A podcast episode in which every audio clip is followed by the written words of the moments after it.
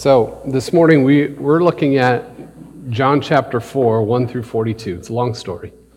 Um, and full disclosure, uh, this is a sermon that I had written uh, three and a half years ago and kind of sort of did it here. Um, it was supposed to be preached on March 15, 2020. Remember what happened the day before that? Coronavirus is community spread. And we at 10:30 at night we decided, yeah, we I, we can't. I don't think we can do church, so we didn't. Uh, we canceled church, and then the next week uh, we did our first Facebook Live. And I didn't go back to check because it's too painful. Uh, because our first our first one we did, I think it was the one where we did sideways, uh, where we broadcast our, our things sideways. Yeah, that was fun awesome.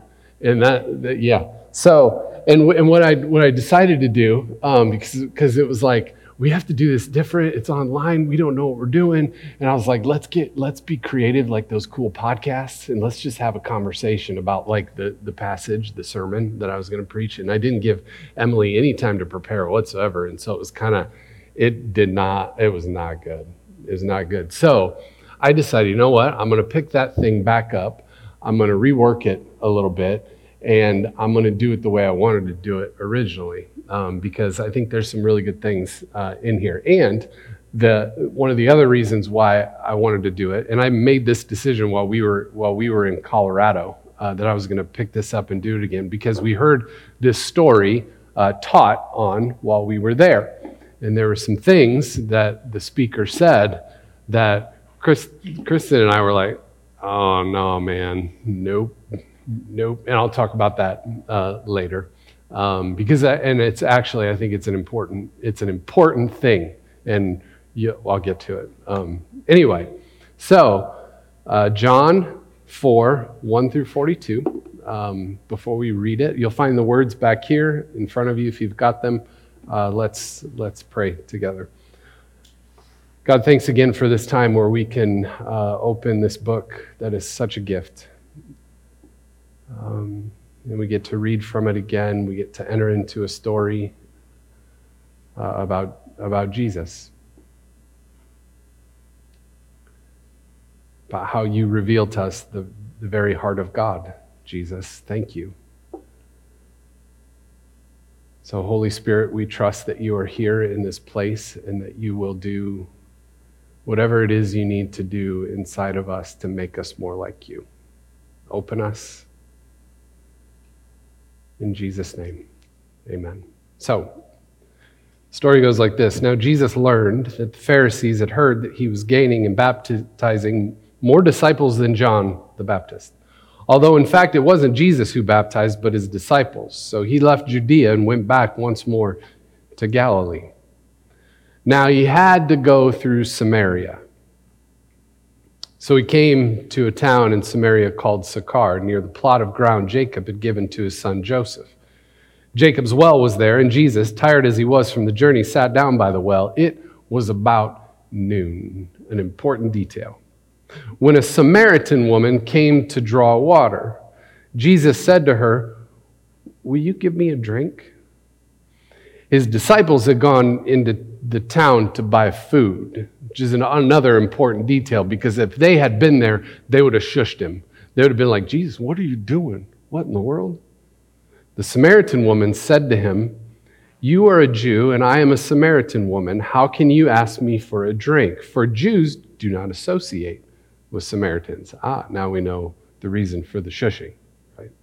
Jesus answered her, if you knew the gift of God and who it is that asks you for a drink, you would have asked him, he would have given you living water. Sir, the woman said, you have nothing to draw with, and the well is deep.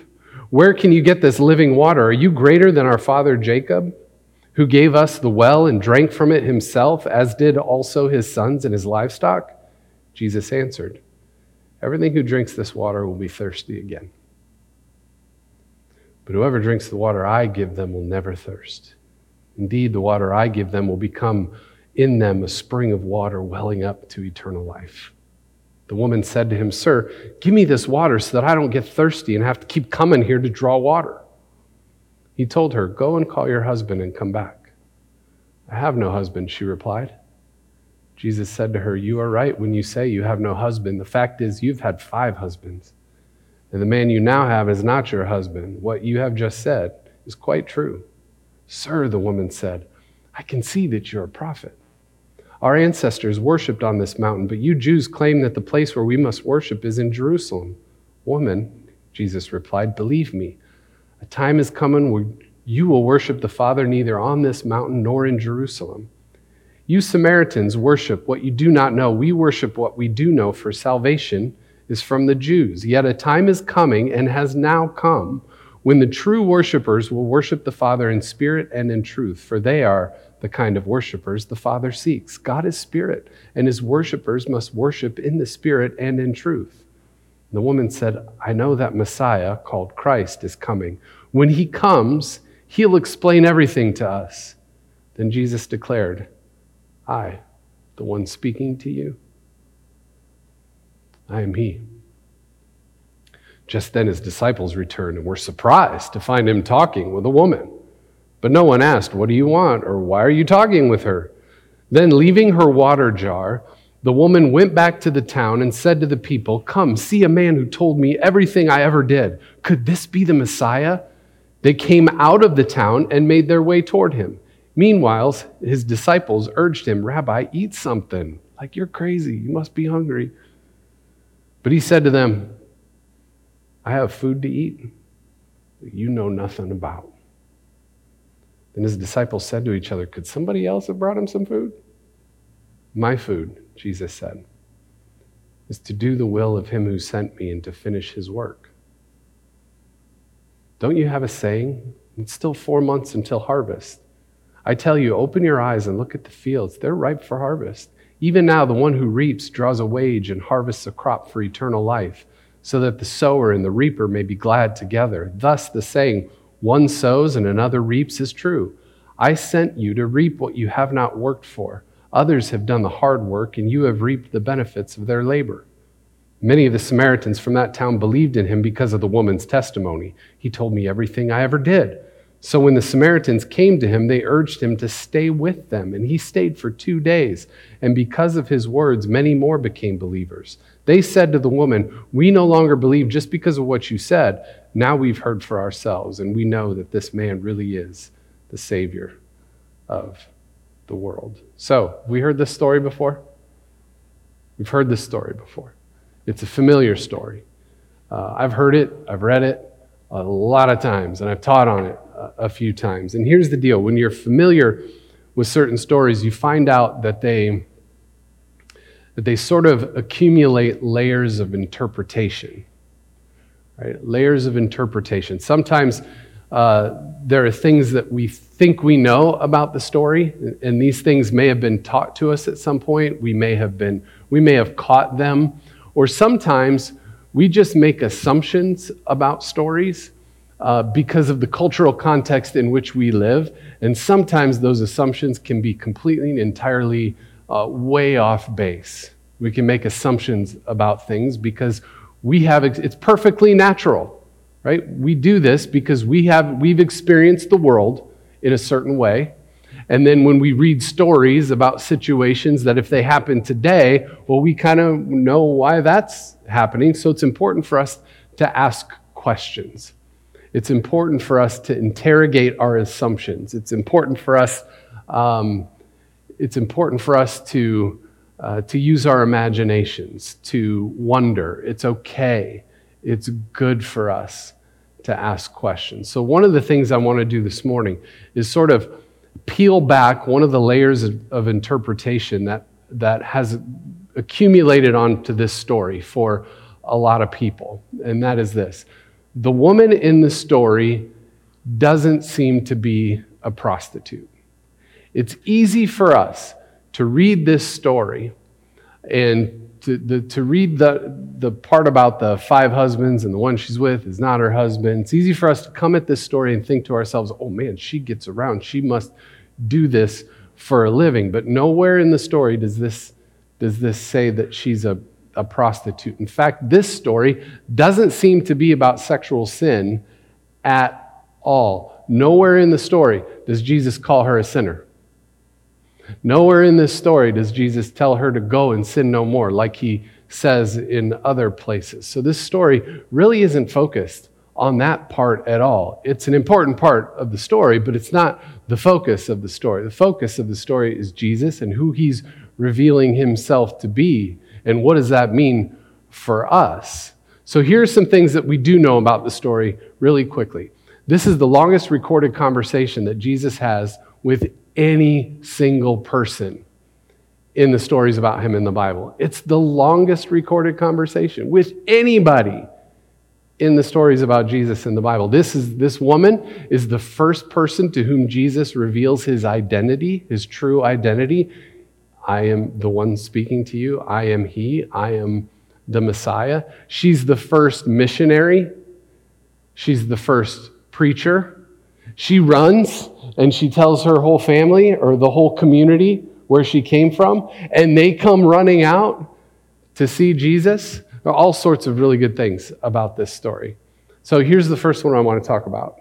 Right? And we talk about this quite a bit, and we're going to talk about it again. This is one of those things, and I've said this before. Once you see it, you can't unsee it.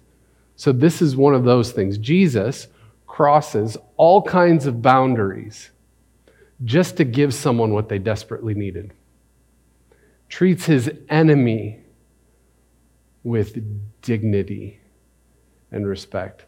Let's get to the story. Jesus and his closest followers are walking from the south near Jerusalem, and they're going up to the north, right, in Galilee. Uh, and John tells us that he had to go through Samaria. I think I've told, I've, I've preached on 12 or 13 different sermons where I mention this.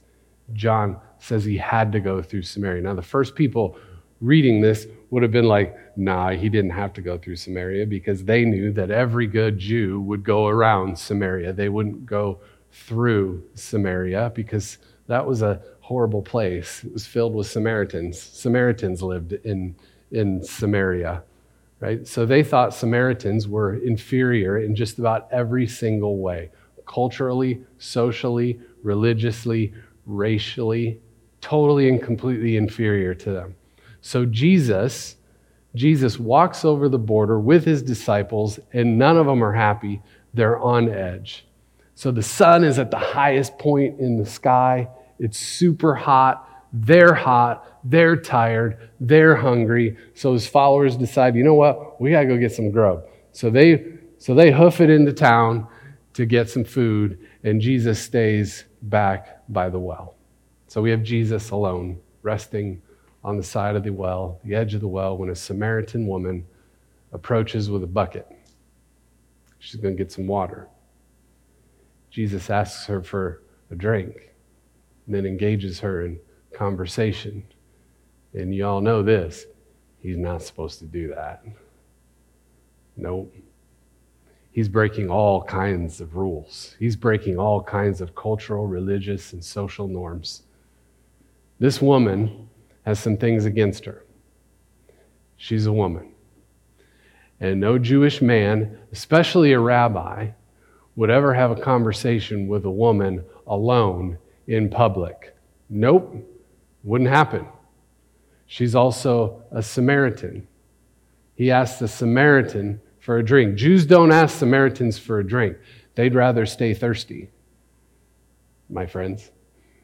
They'd rather die of thirst than to ask a Samaritan for a drink of water. Let me, let me make this as simple as I can. The Samaritan woman, she's the other.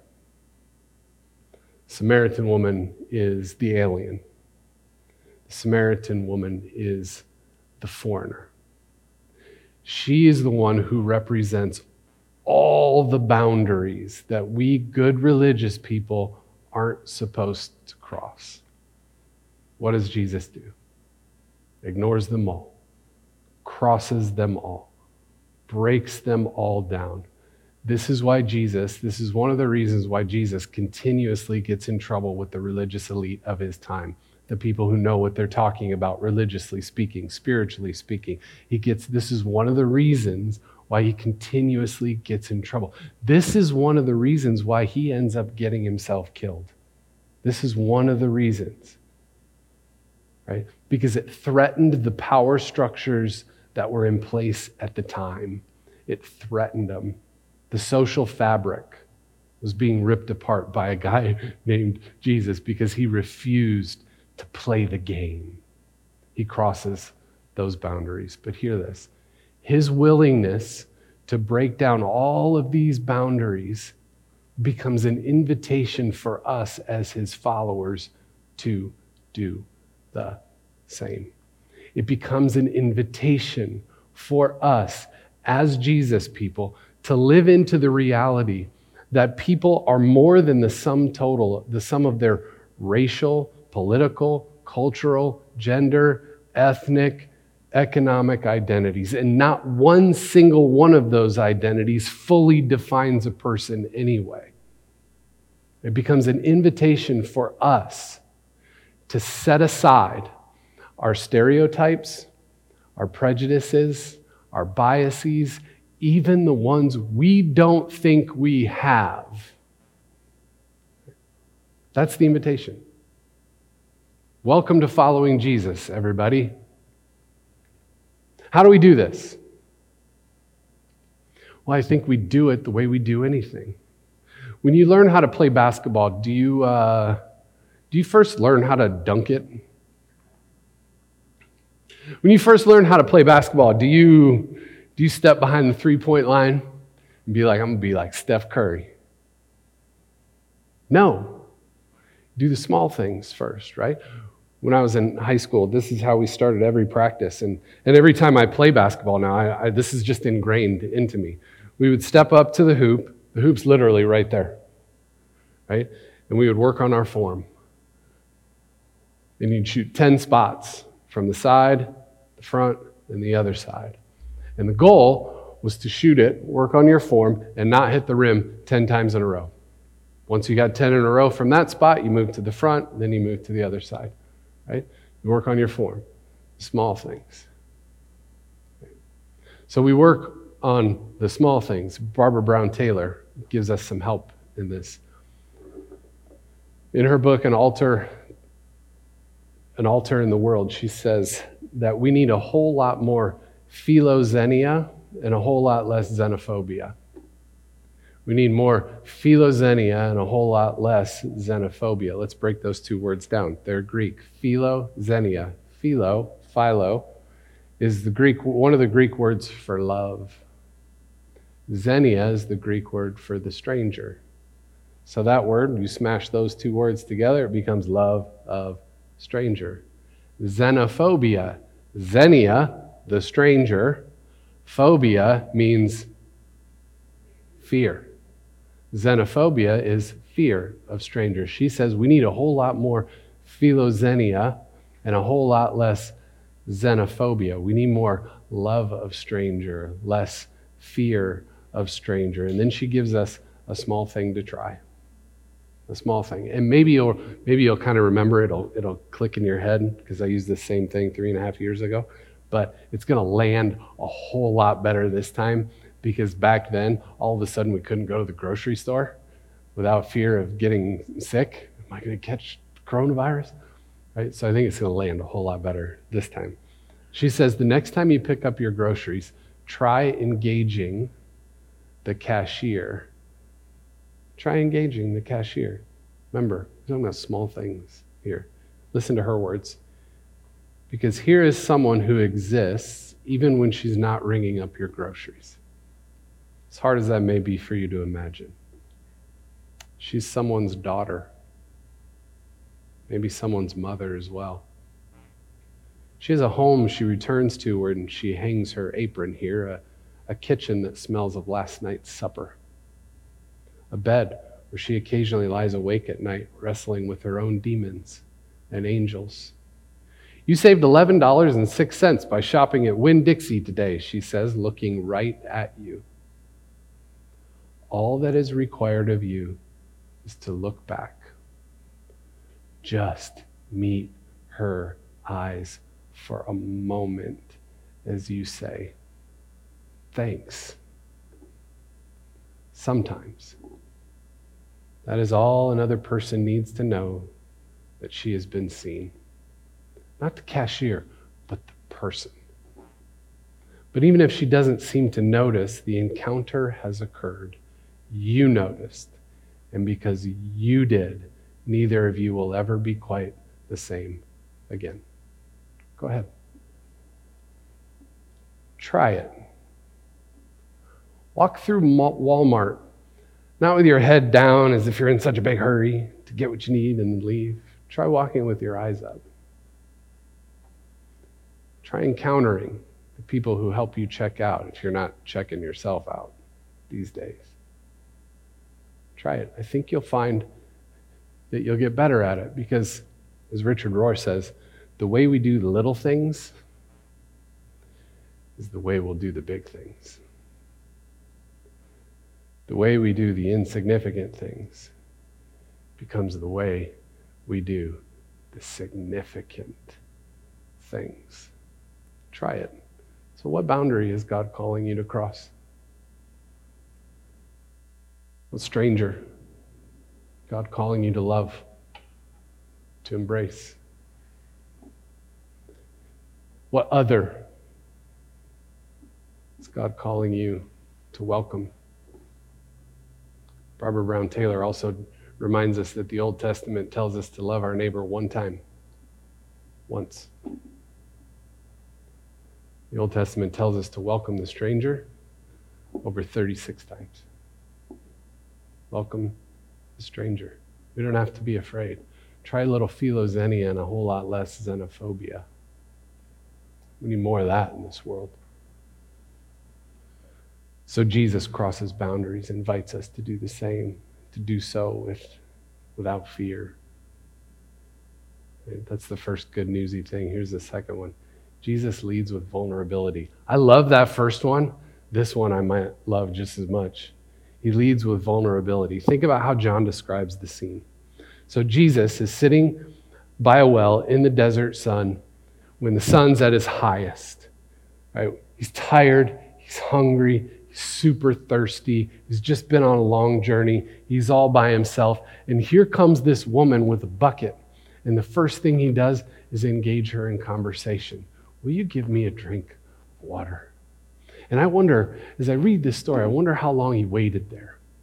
I wonder how long he'd been there, sitting, at, sitting out there in the wilderness, hot, thirsty at noon. People die of thirst out there. It's no joke. I wonder if he thinks about the last time he was alone in the wilderness when the evil one came and tempted him to turn stones into bread. He could have gotten himself a drink of water. Let's make that clear. Like, this is Jesus. He could have gotten himself a drink of water.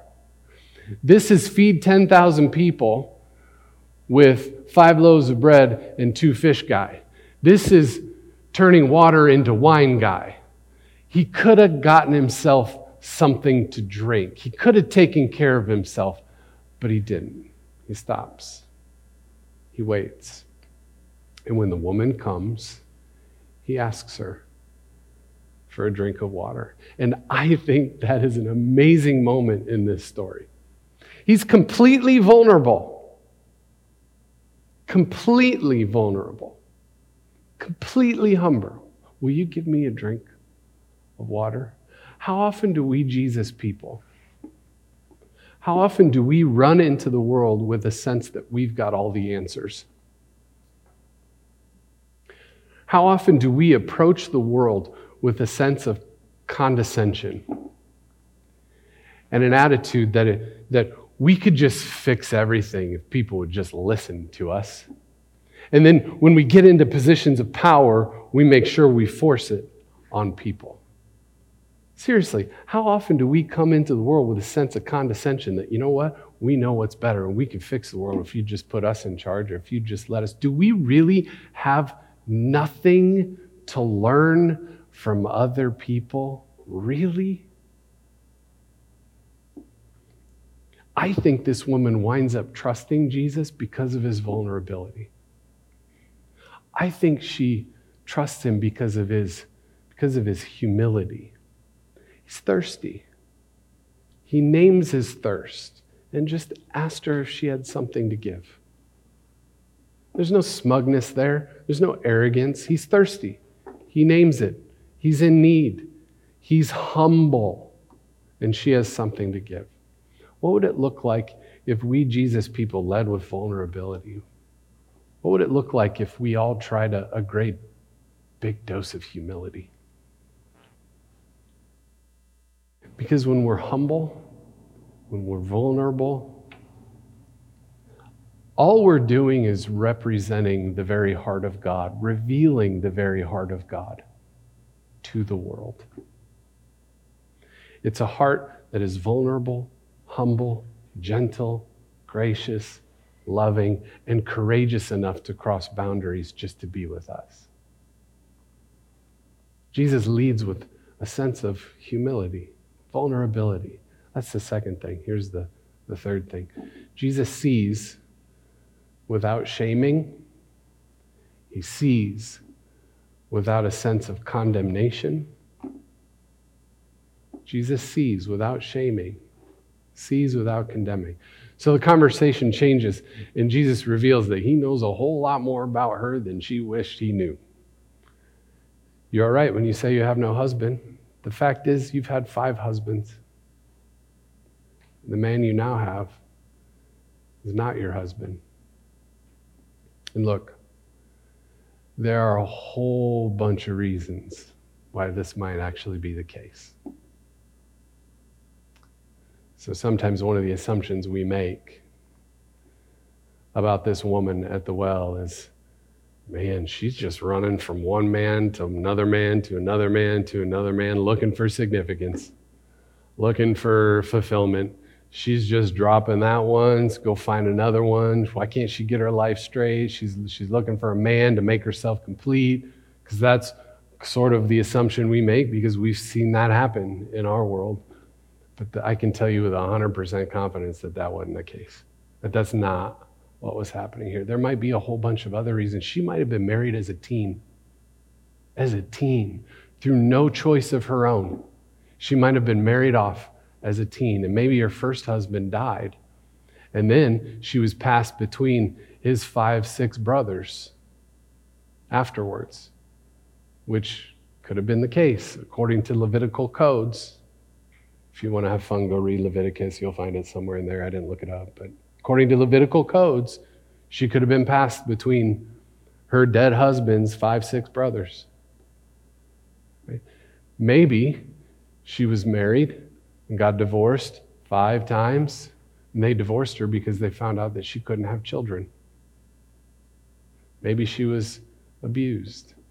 There could have been a whole bunch of different reasons, but we know this we know that she wasn't just divorcing one man to go to another one, searching for a sense, searching for fulfillment, searching for satisfaction. She dropped one because it didn't work. No, that couldn't happen. Why? Because women back then didn't have that kind of agency. They couldn't divorce their husbands. Only husbands could divorce their wives. She couldn't decide to do that even if she wanted to. Only husbands had that kind of agency. Only husbands could abandon their wives like that. This wasn't something that she decided to do, this was something that happened to her. So all we know is she just wanted to be invisible. She came to the water. She came to get water at noon when all the other women would have come in the cool of the morning. She wanted to be invisible. She was hoping to come and go unseen, undetected, in isolation, so that she didn't have to let anybody else into her trauma, so that she didn't have to let anyone else into her pain. Then here comes Jesus. He sees her entire story and he names it. But look at what he doesn't do.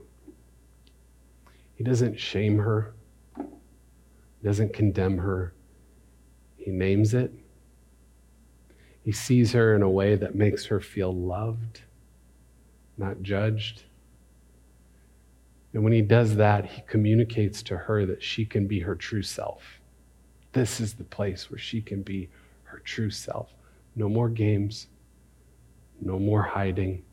He essentially says to her, I see you for who you are, and I still love you.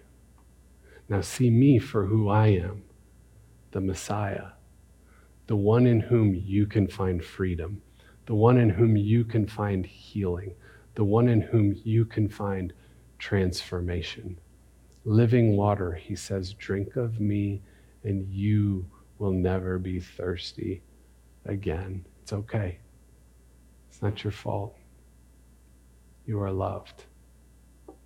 So maybe this season, God is inviting us to see others through the eyes of love and not judgment. Maybe God is inviting us to see our own stories, our own stories through the eyes of love and not judgment. Maybe God, maybe God is inviting us to sort of peel back the, the layers of the stories that we tell about ourselves.